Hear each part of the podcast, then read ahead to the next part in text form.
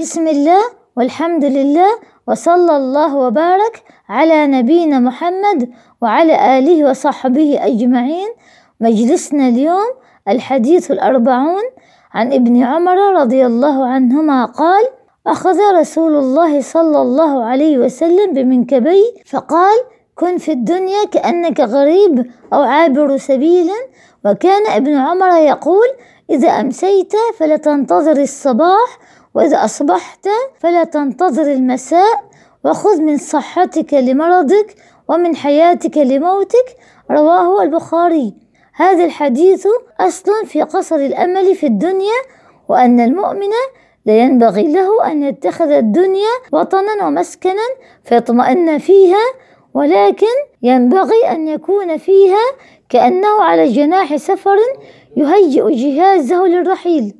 أخذ رسول الله صلى الله عليه وسلم بمنكبي يعني أمسك بهما لأجل أن يسترعي انتباهه ليحفظ ما يقول. فقال رسول الله صلى الله عليه وسلم كن في الدنيا أي مدة إقامتك بها كأنك غريب أي مشبه به بألا تركن إليها وتطمئن فيها وخص على التشبه بالغريب لأن الغريب إذا دخل بلدة لم ينافس أهلها في مجالسهم ولا يجزع أن يرى خلاف عادته في الملبوس ولا يكون متدابرا معهم أو عابر سبيل أي همه قطع المسافة إلى مقصده لا ينفض في سفره إلا بقوته وتخفيفه من الأثقال.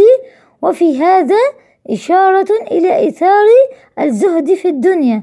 وكان ابن عمر يقول إذا أمسيت فلا تنتظر الصباح حظا منه على أن يجعل الشخص الموت بين عينيه. فيشتغل بالعمل الصالح وأن يقصر الأمل ويترك غرور الدنيا ويبادر إلى العمل.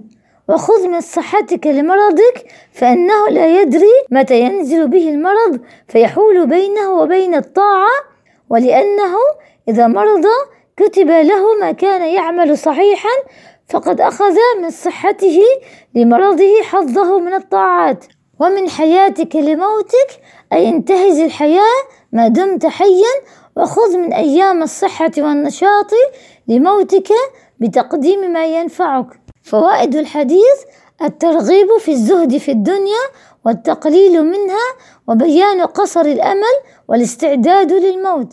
ثانيا ينبغي للإنسان ألا يجعل الدنيا مقر إقامته ولا يدل الحديث على ترك الرزق وتحريم ملذات الدنيا بدليل فعل النبي صلى الله عليه وسلم وصحابته الكرام.